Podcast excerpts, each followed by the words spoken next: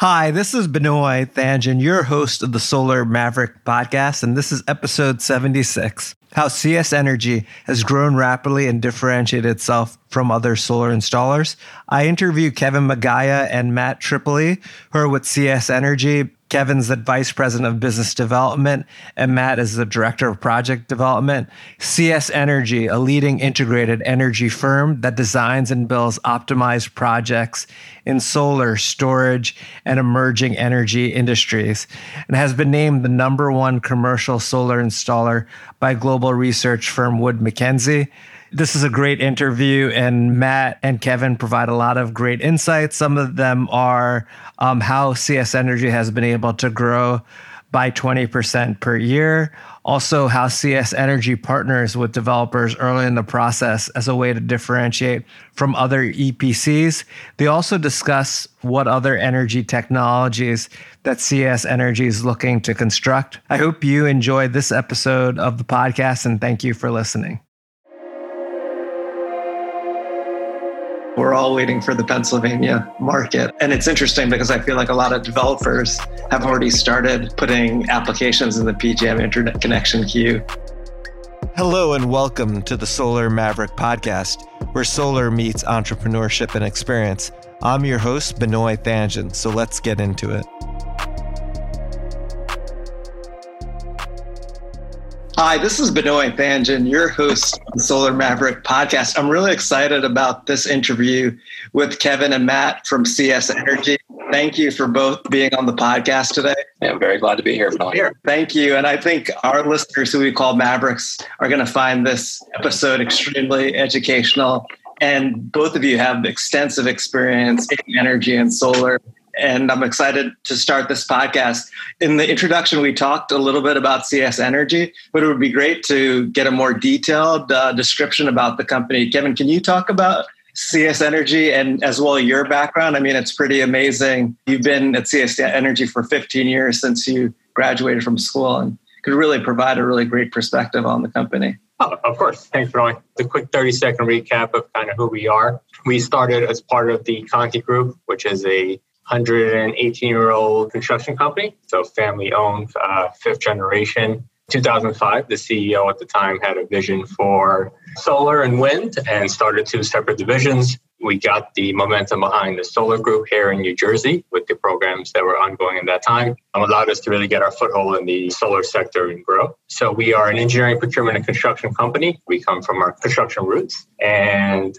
roughly right now, we're close to a gigawatt installed to date. We have about 140 employees. We've built in 14 states across the United States, one international project. We went to uh, Israel with the Army Corps, which was a uh, cool experience for us. We got a chance to build in a whole new set of challenges challenges. And in 2020, we're looking to do about 350 megawatts. Recently, we were really excited to find out that we were ranked the number one commercial installer by WoodMac. Congratulations. Uh, 2019. Thank you. Appreciate it. By their mat, we hold about 10% of the US installed market share. So something we're really proud of. And um, we're going to put something up on our website in the next coming weeks. Here at CS, that's something that we take a lot of pride in. Then just jumping a little bit to a little bit about myself. As Noe mentioned, it's been 15 years here couple gray hairs later, I think uh, it's very fair to say. Graduated Manhattan College as a mechanical engineer. And one of the, the things that attracted me about the company was the CEO was just tired of paying high prices for mechanical engineers. And he was like, all right, let's go hire some mechanical engineers and figure this out ourselves. So I was one of those mechanical engineers to try to figure out how to do mechanical pump stations and just like fire system design. So I worked out in New York for a few years, got a chance to put my degree to work, if you will. Uh, the, you know, the company didn't have a lot of uh, mechanical work left, so tried my hand at civil. So we built heavy roads, bridges, tunnels, kind of the, the big stuff that's four year long that sure. I used to hate getting stuck in, but then I ended up being the guy that held everybody up in traffic. So over the years, you know, kind of had a really cool story here is I haven't done the same role for more than two years. So I started, like I said, in the pump station side, went to the civil side.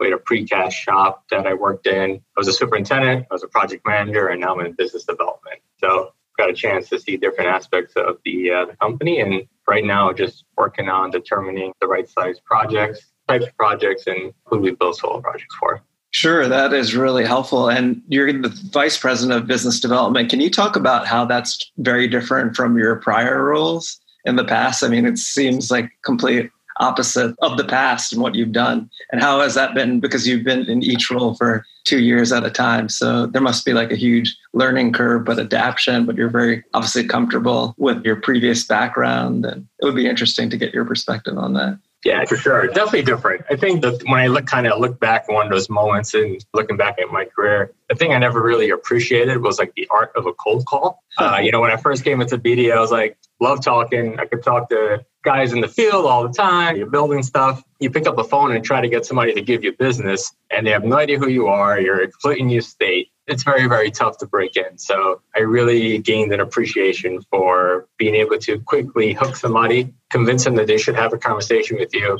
and then invest their time and efforts into having you build their project. So that's probably like the biggest takeaway I've had from transitioning from kind of field operations side over to the BD sales side. The one common thread has always been customer service. So I think that's one of the things that's helped me actually be successful in the role. Whether you're building a project or developing it or helping to develop it with our developers and customers, you're providing a service to them. So when you kind of boil it down to the basics, that's what makes us successful, being able to provide that customer service. So. Definitely, that's huge. And that's a great explanation of the difference between more of an operations technical role to business development role and then how CS Energy differentiates themselves. It's about customer service. So that's pretty interesting. Matt, it's interesting because you have a very diverse background in energy. Can you talk about your background prior to CS Energy and how you got interested in solar?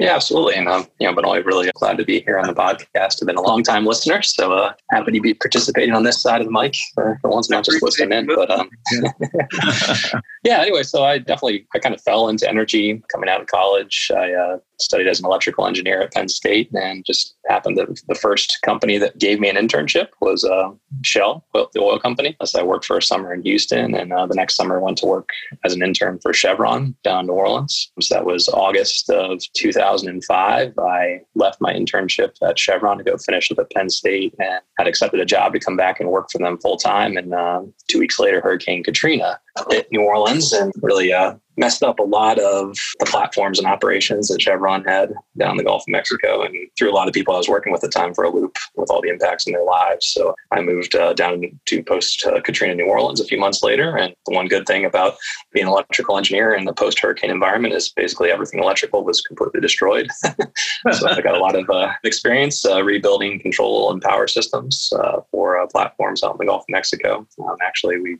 had a lot of uh, solar panel and small wind turbine driven DC power plants run control systems offshore. I think somebody could probably fact check me on this, but I think I would guess that Chevron was one of the biggest purchasers of BP solar panels back at that time, uh, just based on their asset base uh, down there and all the facilities they had.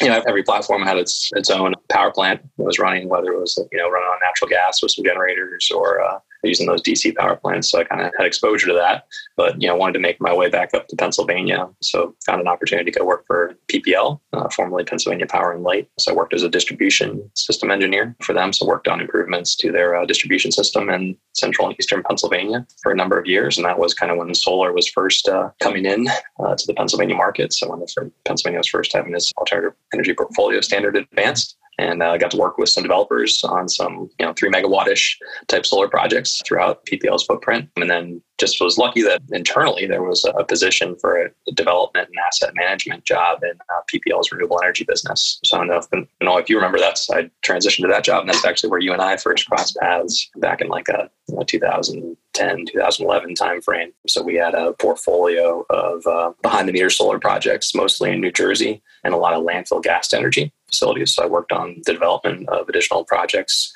uh, for that business as well as managing our existing fleet. Uh, so got some exposure to the early days of New Jersey solar and as well as uh, just energy projects in the PJM and, and development. So it was uh, kind of my first foray into the space that I'm in right now. And what made you basically want to stay in solar? You have a wide background in energy and now you're the director of business development at Conti. Can you talk? Oh, not sorry, Conti CS. Well, formerly Conti CS Energy.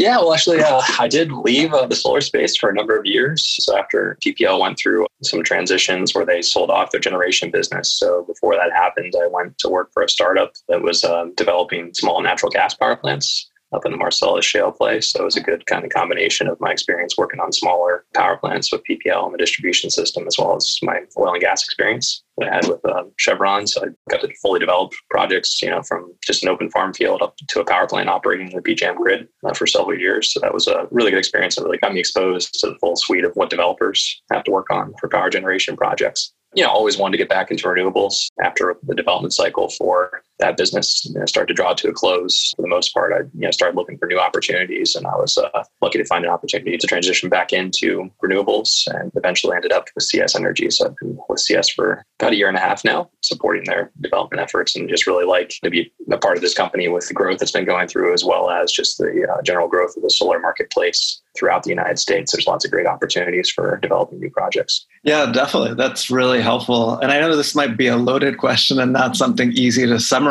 but can you speak to how the overall energy industry like impacts the solar industry? That's amazing now that I hear about your background and you verbalizing it, how you've worked in so many different aspects of it. I don't think there are many people who have that type of experience. Yeah, I think a lot about you know that just going back to my experience at Chevron, really that kind of inspired me just to really like the energy space, just to see how energy impacts every aspect of our lives and our economy. When I was there, I was exposed to multi billion dollar projects that took decades or more to develop.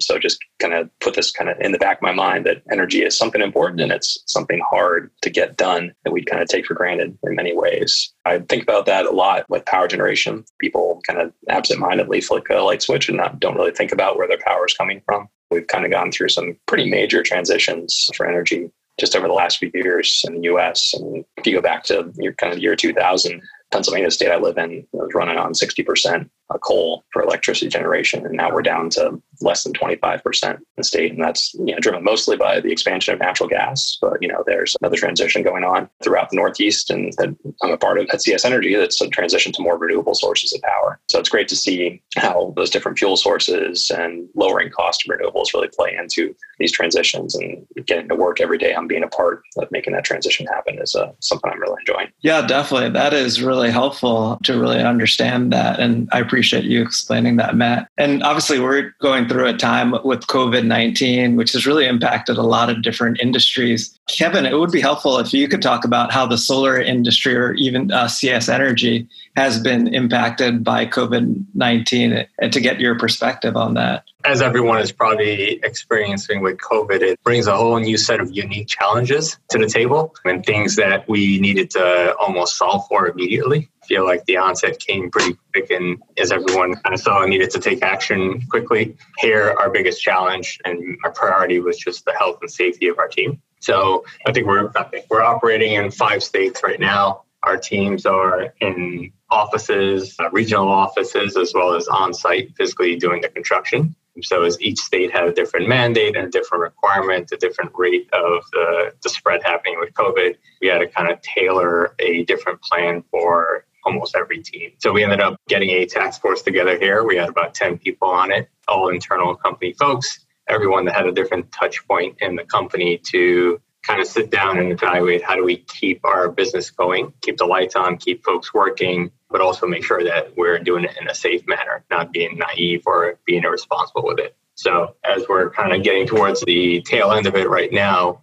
we're happy to say we didn't have to furlough anyone or lay anyone off. Well, so we really concentrated on like, all right, how do we cut costs? How do we make sure we keep our guys working? How do we do it safely? But also, how do we keep our employees working? Because that's important, right? I think more now more than ever, you can see the importance of having um, income and keeping the you know keeping the rent payments going, the car payments going, the mortgage payments going, as all the craziness has happened out there. So something just personally we put on the shoulders of our CEO, but not to make his head large or anything, but he did a pretty damn good job of managing the situation. We did it safely. We didn't have anyone fall sick on our jobs. We did shut a couple projects down, you know, for New York, as I'm sure you've heard in the news. We had a stop pause order there. So, you know, we left everyone stay home. We shut the jobs down for a few weeks and then we're starting to to get back on our feet now. So that's the really the main effect that we're seeing. We're seeing some issues with tax equity getting closed right now. So folks are, you know, struggling. Developers are having to struggle a little bit to get tax equity to close. So we're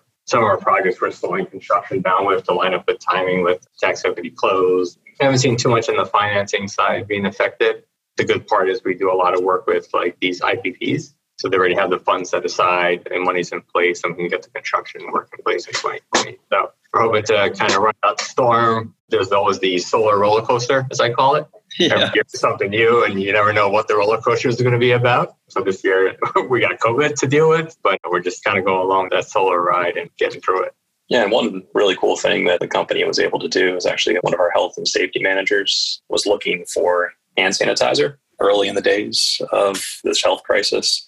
And you know, heard a story about a, a local winery that was making hand sanitizer talked to them, was able to secure some to support his operations in his, his, office. And then he talked to our CEO about that experience and how he might be able to support local businesses that are doing that kind of thing as the crisis unraveled. Um, so between him and a few other folks, employees that we have internally, we partnered with uh, distilleries in New Jersey, New York, and New England and purchased from them 337 gallons so far of hand sanitizer and coordinated getting it donated to hospitals, fire departments, and different businesses that needed it all kind of in those three states. So in New Jersey, New York, and New England. So it's pretty cool that we're able to take you know, that kind of need we as a business and kind of propel it into partnering with these local small businesses, these distilleries to benefit some local communities where we're doing some of our projects. Yeah, that's great that CS Energy did that. That's pretty amazing. From a construction perspective, with COVID 19, obviously each state is different. You know, Kevin, you mentioned pause. Obviously, you're not allowed to build in New York. How does it work as far as like what are the different sort of things? Like,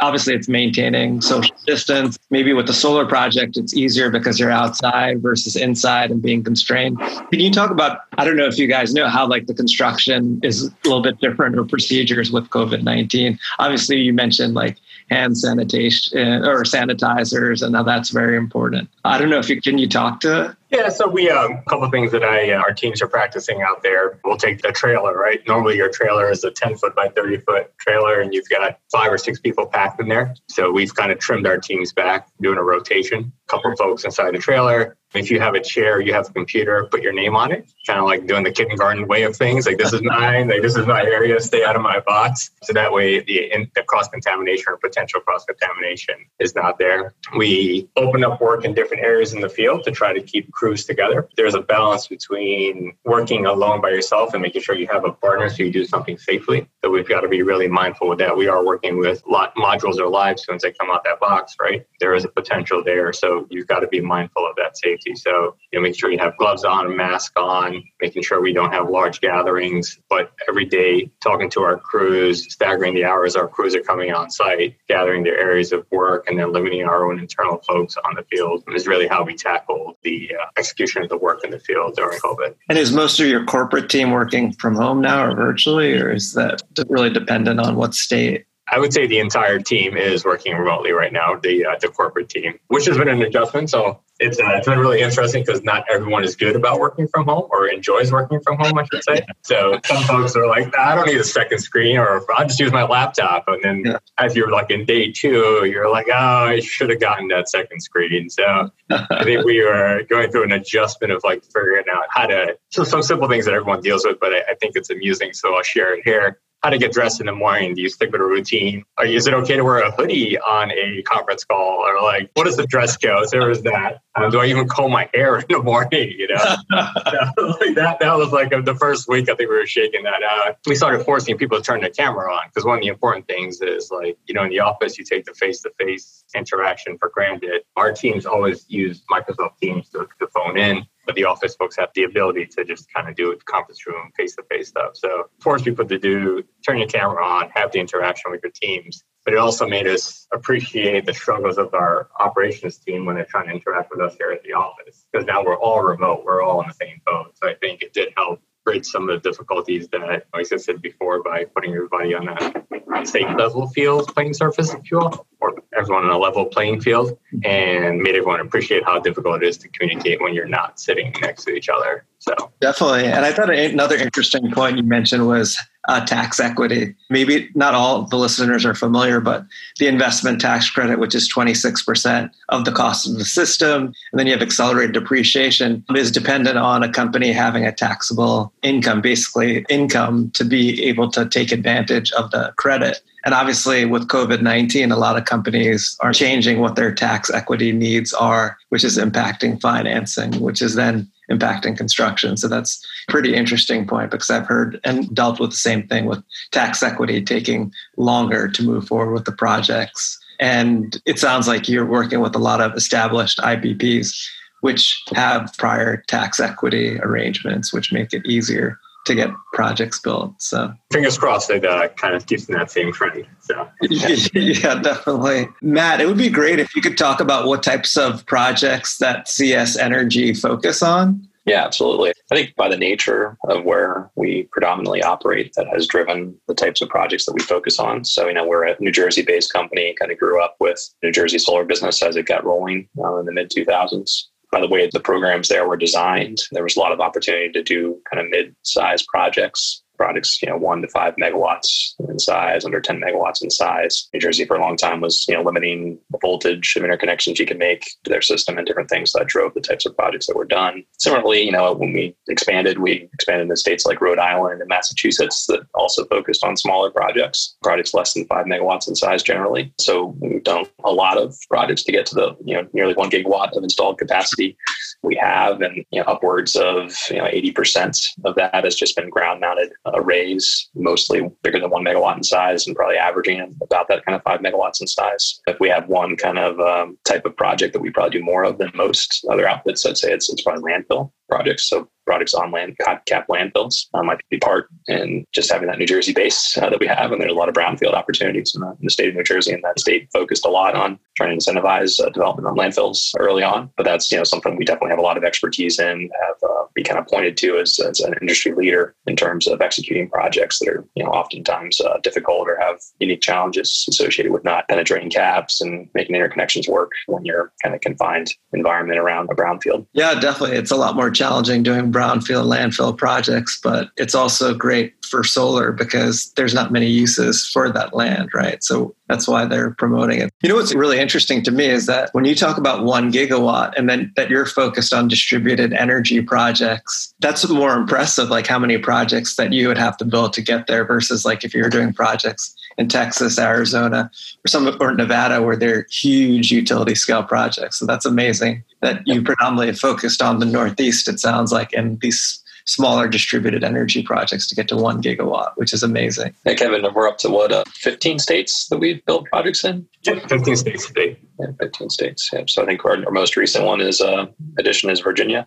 I believe we just uh, started a project in Virginia, but we, you know, we did do some projects in Texas last year, so we're very, very proud of those, and have done projects on the West Coast as well. But yeah, definitely, um, just going to have that legacy position up in the Northeast uh, with a lot of experience in New Jersey, Rhode Island, Massachusetts, and New York, the states. So definitely, that's pretty amazing. And Kevin and Matt, it would be great if you could talk about like any particular recent project that you would like to highlight. That's it would be great to understand more about that. We've got a couple of good ones here. So we just completed the largest project in New Jersey, 28 megawatt project we call our Earle project. It's on the Earle Naval Base. So that one was really unique a size in New Jersey. It's a community solar project. Working with the Navy has got its challenges, right? So leasing land from the Navy is a tough feat. Our team was able to pull it together. Short construction timeline, we had to get the project built in 10 and a half weeks. It's called 11 weeks, depending on what you're talking about. So basically worked day and night to make sure that we fell into the right state incentive program. That was that 5.1% that we had to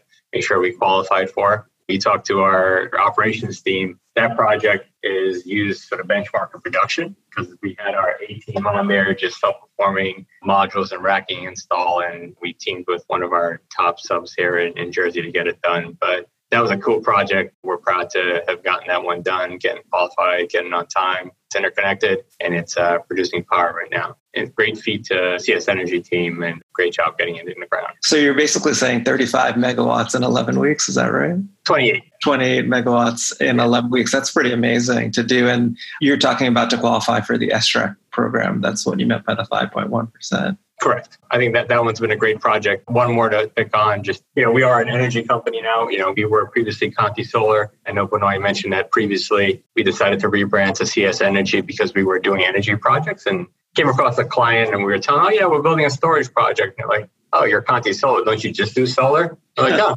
that's a good point actually. If you Google solar and solar or, or energy storage, you know, probably won't we won't pop up. So we decided to do the rebrand. We did our first storage project in 2015 and recently completed a two projects in Indiana for a large utility. And one was a solar storage and one was a microgrid. Cool experience to be one of the first projects to go in to support basically an army base for backup power. They wanted a third power source and diversify their energy systems. Anything crazy happens in, in the world, they've got a backup to their backup. So we got a chance to do a microgrid for their emergency systems, which was a great experience for us. Yeah, that sounds amazing. And I'm sure you're also looking actively at solar plus storage as states bring in more incentives, coupling the two technologies together. We've kind of fell into this niche with some of our developers that we've just done repeat business with. I would say by the end of June, we would have built 15 solar plus storage projects, majority of which are in Massachusetts. Sure. Total is about 130 megawatt hours we would have in place we were able to have the right folks on our team that knew energy storage. You know, we brought a couple of veterans in from the industry, and right now we're actually self-performing the electrical work in Massachusetts for it. So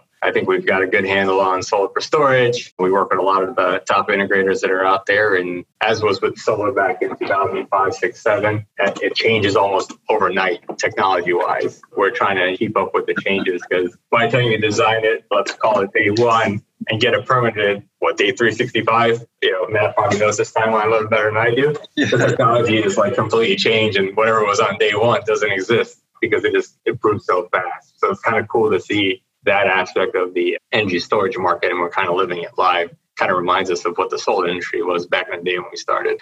Yeah, that's really interesting. And Massachusetts has the SMART program with the adder for storage, which is why so much is getting developed. And I think another interesting thing is even in solar, we're still seeing like wattages of panels, efficiencies increasing substantially. So it's interesting. You're always re-engineering those projects as well. Just this past year, seeing the transition to more adoption of bifacial modules. Oh, that's has been, uh, been really cool to see. And I want to say about this time last year, there's a lot of confusion about albedo and all these different numbers you had to look at when you know trying to analyze uh, what the actual gain was uh, from bifacial modules and through a combination of just the sheer volume of a product that was you know, put out by manufacturers and available to the market, and as well as a temporary exemption from tariffs that bifacial modules received for a few months last year you know, kind of forced, uh, I think, the overall industry's hand just to start in deploying it more. And it's almost become uh, expected that a product is going to have bifacial modules in, all, in most state markets uh, from what we've seen just in the last few months. That's a great point, Matt. And it's interesting because they just recently put the tariff back on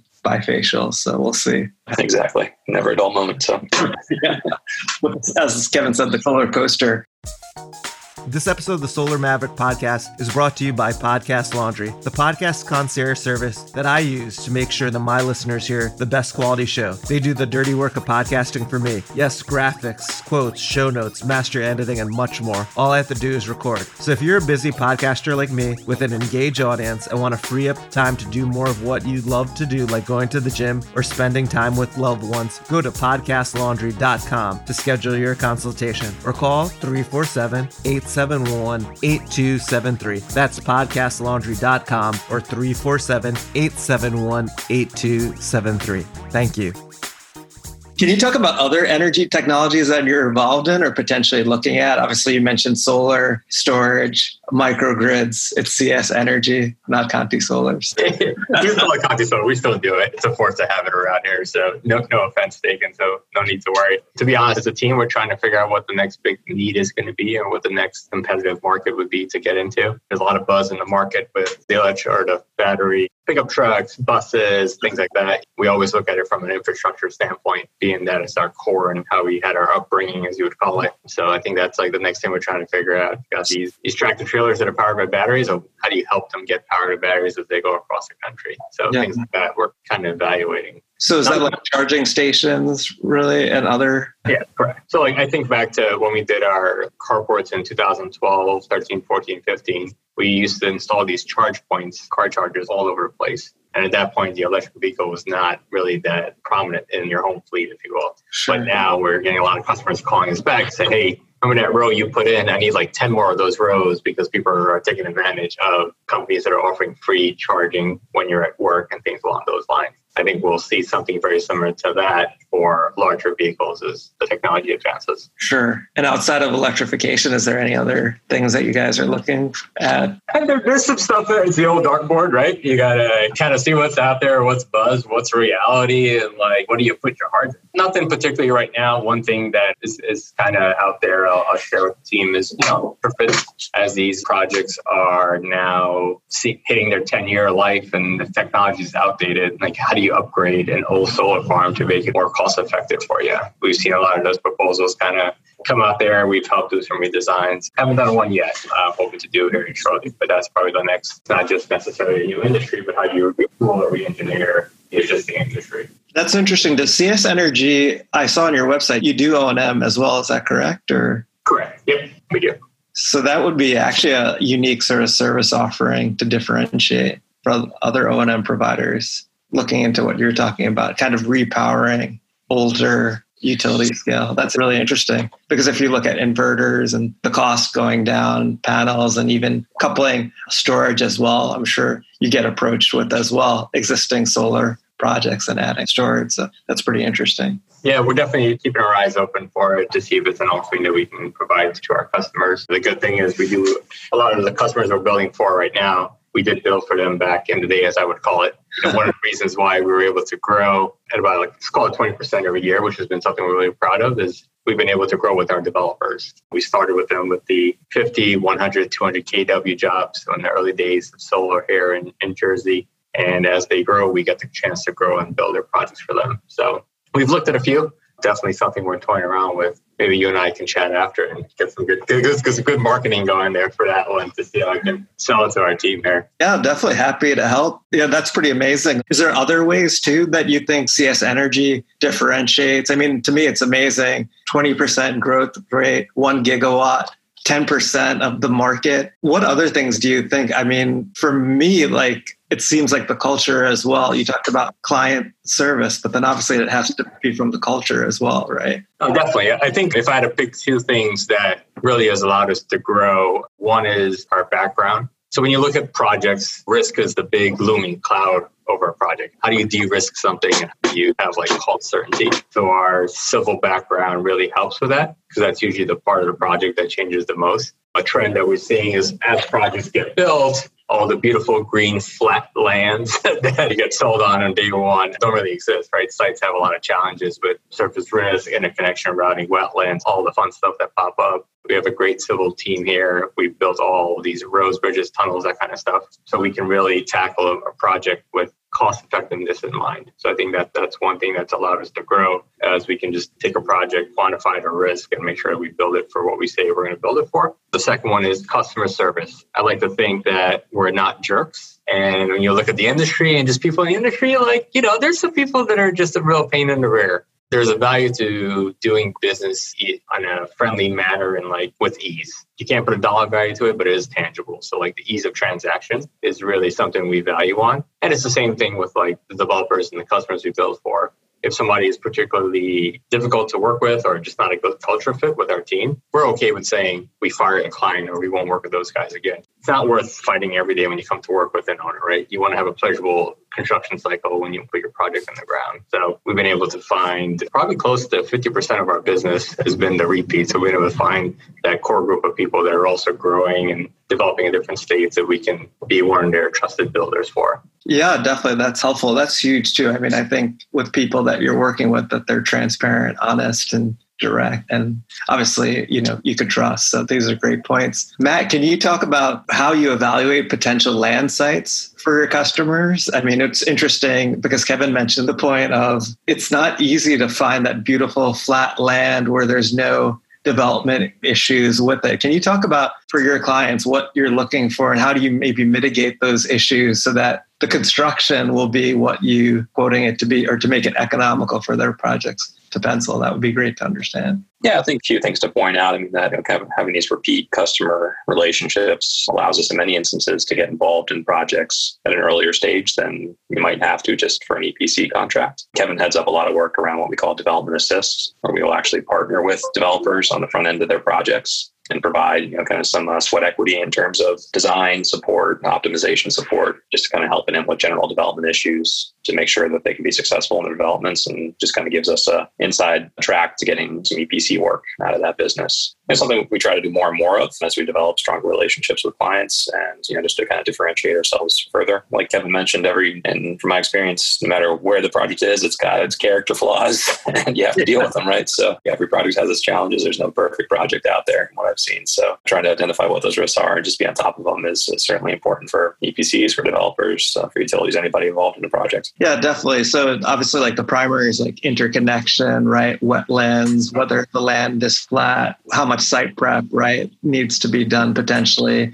Species as well, right? Potentially there could be. I'm just trying to think. Those are probably the major things that you're really working with your clients with. And I think it's huge that you're willing to get involved that early in the process and provide that sort of sweat equity because I don't think a lot of EPCs would really do that, especially sweat equity. And I think that's a huge differentiator. And I think too, like the customers, I guess, have worked with you for a very long time. So you have that sort of understanding and able to kind of work through these issues. That's interesting. Yeah. And as we get more experience in certain state markets, you know, so probably New York is a great example of this. There wasn't much of a solar market in New York just a few years back. And then we've established ourselves as a kind of a, a go to EPC contractor in that space for community solar projects and for the emerging larger scale projects uh, that are going to be built across across the state over the next few years. Just being the ins and outs of permitting and oh, permitting. site design and construction in a state like New York that has a lot of things that are consistent across the state in terms of challenges just kind of gives us a leg up in terms of helping new clients with new projects and you know, trying to anticipate challenges and be on top of things that are going to be really important to the success of a project. Definitely. That is really helpful to understand and that you talked about that. I think we've already talked about pretty much most of the markets that we focus on. I know, Matt, you're based in Philadelphia. You work a lot on the potential legislation for solar in Pennsylvania. Can you talk about what's happening with the market and some of the proposed policy changes in Pennsylvania? Yeah, sure. I'm happy to talk about my home state of Pennsylvania anytime I can. So uh, thank you for the opportunity. But uh, so Pennsylvania had uh, one of the early uh, portfolio standards. So Pennsylvania has an alternative energy portfolio standard that was passed back in the mid 2000s. So at the time, it was model legislation that was uh, attracted a lot of initial investment. Um, so I think a lot of solar projects got done in the state of Pennsylvania early on. You know, some of that with uh, stimulus funding, just from the timing of when that, that program got going. You know, there was a lot of interest and uh, a lot of nice projects got built. I got to be part of some of those at, at PPL. States like New Jersey, Massachusetts, New York have increased their portfolio standards pretty substantially since that time, and Pennsylvania has kind of kept theirs pretty stagnant. So Pennsylvania's uh, portfolio standard actually plateaus next year so it stops increasing. So as a result, there's a potential for a kind of a cliff in terms of the need for new sources of renewable power generation in the state moving forward. So I've been fortunate to be part of uh, a number of different coalitions that are trying to advance you know, additional supports and interest in clean energy in the state of Pennsylvania. So there's definitely two that would be great to talk about a little bit further. So the first is around community solar. So I know you've had folks talking about community solar on the podcast in the past, but currently there's no way to do community solar in the state of Pennsylvania. So there needs to be some enabling legislation that would allow the uh, state's public utility commission to kind of promulgate rules that would support community solar. So there's a House Bill 531 that I've gotten to be part of uh, working on it's been um, working through uh, the legislative process in the state. So it's actually a bipartisan bill that has Republican and Democratic support. It's in one of the House committees right now, and you know, certainly hoping to see uh, some interest in moving it forward because it has a lot of support behind it.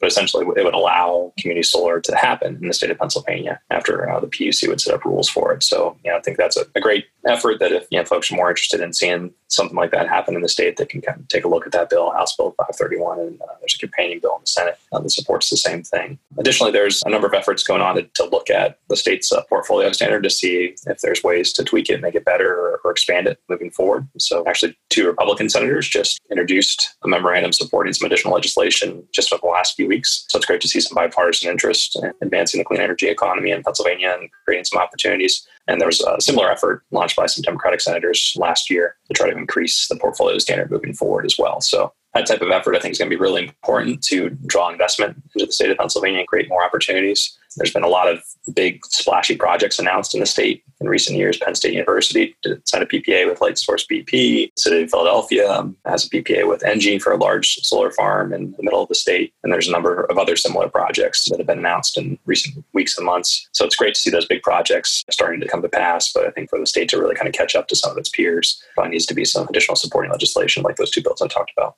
Yeah, that is really helpful. I know we're all waiting for the Pennsylvania market. And it's interesting because I feel like a lot of developers have already started putting applications in the PJM interconnection queue, hoping that project that there'll be some favorable legislation in Pennsylvania. Yeah, definitely part of that uh, that solar coaster and uh, some hope and prayers for some uh, some good opportunities down the road potentially. I guess right. So yeah, definitely. I was going to see what trends are you guys seeing in the solar industry? It would be great to get your perspective as one of the largest EPC players in the US, just what trends in the market you're seeing in solar.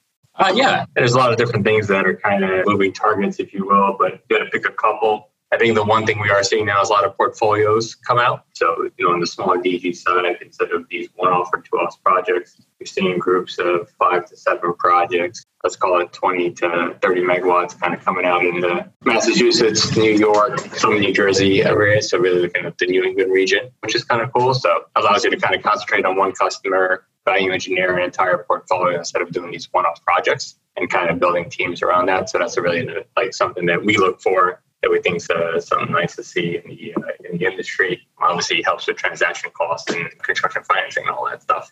Sites are definitely getting tougher. I know we kind of talked about this when you're signing out land. Every new opportunity that comes in, I like to take a look at the permit documents first to see if it's a turtle, a bird, a bat, a frog of some sort. There's always something. I kind of find it entertaining now to try to find what animal is on this parcel that we need to cater for. You know, we've done some pretty crazy stuff just to be able to get our sites in as the sites get more and more difficult, you kind of have a light sense of humor about it to understand that you have to work around this potential nesting crane that's 10 feet away from you once a year, maybe if it shows up, things like that. But sites are getting tougher and economics get tougher. You know, the administration sometimes doesn't do things that help our help our industry. We've got to find ways to drive costs down. And, you know, we figure it out, which is like really cool as an industry to see. Like things people are, you know, you have to squeeze your costs. You know, there's less incentives with like development fees and sale prices and stuff, but it gets done, which has been like really nice to see.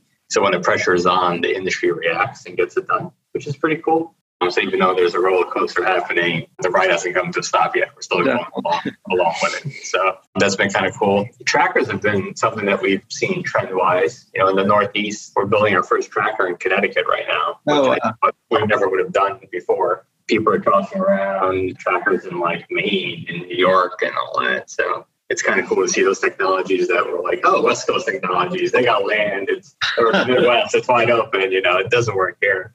Um, some of that stuff is now coming into the, the East Coast, which has been pretty cool to to see trend wise. Those are probably a couple, a couple off top of my head that I think are sure. kind of cool to see myself. Yeah, I would just point to too. There's interesting to, to see the dynamics between the federal and state regulatory actions. So, yeah, very exciting to see the news about Virginia expanding their um, clean energy programs. You know, a few months ago, it was a huge push by the industry to try to get support for that. It's really a, a great milestone to see that state. It's got a lot of uh, demand for electricity in it, uh, kind of taking that aggressive approach. And New York did something very similar last year, which is you know, a big part of our business moving forward. But you know, at the same time, at the federal level, you have uh, you know we're dealing this week with you know an executive order on protections for the bulk power system and from equipment manufactured by foreign adversaries and trying to figure out what that means for projects and clients and how to best uh, address those types of things. There's, you know, there's never a dull moment. Like I mentioned before, there's always a new challenge around the corner and something new to address. So definitely, I'm sure that trend is going to continue and uh, get to wake up every day and try to solve problems, which is a fun part of, of working in the solar industry, but it makes it interesting for sure. Yeah, definitely. That's a pretty interesting thing with the bulk power systems and what we're seeing in the federal. I actually spoke to Kelly Speakes-Backman. She's actually the CEO of the Energy Storage Association about that. And they're working actively uh, with the DOE to get more clarification and definition yeah. because it's still very nebulous. Very nebulous, yep. yeah. It's a good word. yeah, that's, that's a euphemism that I could think of. And what's next for CS Energy? Like, what are your goals? What do you see? I mean, I'm sure it's new markets continuing to build your expertise. Is there anything we're going to push as much as we can to maintain our 20% growth. We don't want to grow too fast. That's also something we're very mindful of. Sure. we don't want to grab a couple 400 megawatt projects or 200 megawatt projects and build those. I call them bragawatts, I think is what the industry is. Yeah, we're, we're, very mindful of that. So we want to build projects for the right clients. Really want to get to like that point of 80% of our business is repeat business. Yeah, it's our long-term goal. Just to consistently build for people that we know as the industry is kind of weeding out some of the one-off companies, but having the the trusted folks who are reliable that we can count on and grow with. I think that's probably like the, the big growth. A big thing we would count on to help with our growth. So 20% growth, finding that core group getting to 80% repeat business and like figuring out what's next, right? We are an energy company and we chose that name so we can diversify. So next big thing is to come. And as soon as we have our I's dotted and T's crossed, we'll, we'll grab you and we'll kick out another podcast because we'll be excited to jump into that unsaid industry, whatever that is that's next. So yeah, definitely would love to have you again on the podcast to talk about that. You know, you made actually a really great point because you have to determine which developers you have to invest your time with, right? you know you're doing sweat equity and putting your capital at risk and resources at risk. And as you mentioned, bragawatts, you know, every developer you speak to, but then how many are actually successful and, and, scaling and repeatable. So that's pretty interesting perspective. A lot of it is I make this analogy a lot of time. It's like dating. Yeah. Dating, does this work for you? Does this not work for you? Like what direction are you going with your life? Where am I going with my life? Can we still hang out together? You know, if you really look at it from that perspective, that's really what we're doing here, right? Who can we kind of work with together and figure out if we can grow in the same alignment uh, over the next few years? Definitely. That, that's great to know. Matt, you know, I appreciate you being a listener to the podcast. And it's interesting because when we met last or a while ago, you mentioned that you got used to hearing me at 2x speed. So that I should talk in 2x when you came by my office. Yeah, yeah, you should. I mean, I've been I've been listening to podcasts uh, since I used to drive to the heliport to go offshore down the Gulf of Mexico back in, in the mid 2000s. So this is uh, very exciting for me today to be uh, be on a podcast for the first time. So I really do appreciate the opportunity. And uh, you know, I think it's a great medium for these kind of longer form conversations where you get to just kind of dive deep into some things and, and talk and just uh, you know really impressed with what you've been doing uh, with the show. So you know, keep it up. Yeah, thank you. Thank you for both of you being on the podcast. This is an amazing interview. I mean, there's a lot of great perspectives that you've brought to the industry and our listeners, which I really appreciate, and the transparency as well. If our listeners want to learn more about CS Energy and also potentially like as well to reach out to you, like what's the best way for them to do that? Uh, I think our website is probably the best. If you go on there, they chose my picture. It wasn't me that chose my picture on there. Uh, but if you, there's a contact us on the bottom of there. If you click at the email, it comes right to me, and then you know I can get it to the right person internally, depending on the topic. But our website's a great resource. We manage it daily. That's kind of what we use for communication. We also have a ton of social media platforms, right? We're on LinkedIn, Facebook, all the, the usual suspects. So we try to keep up with our content there on a daily basis as well. So feel free to send a message. There's a ton of ways to track us down. We'll get back to you.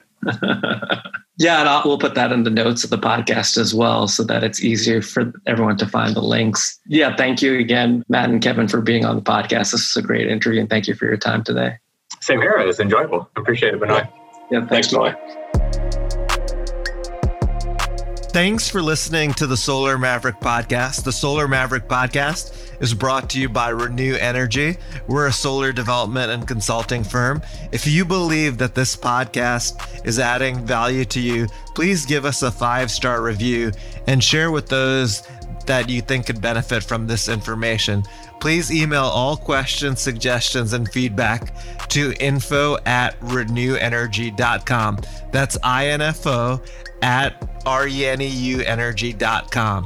The Solar Maverick podcast is produced by Podcast Laundry and executive produced by Benoit Thanjan and Kevin Y. Brown.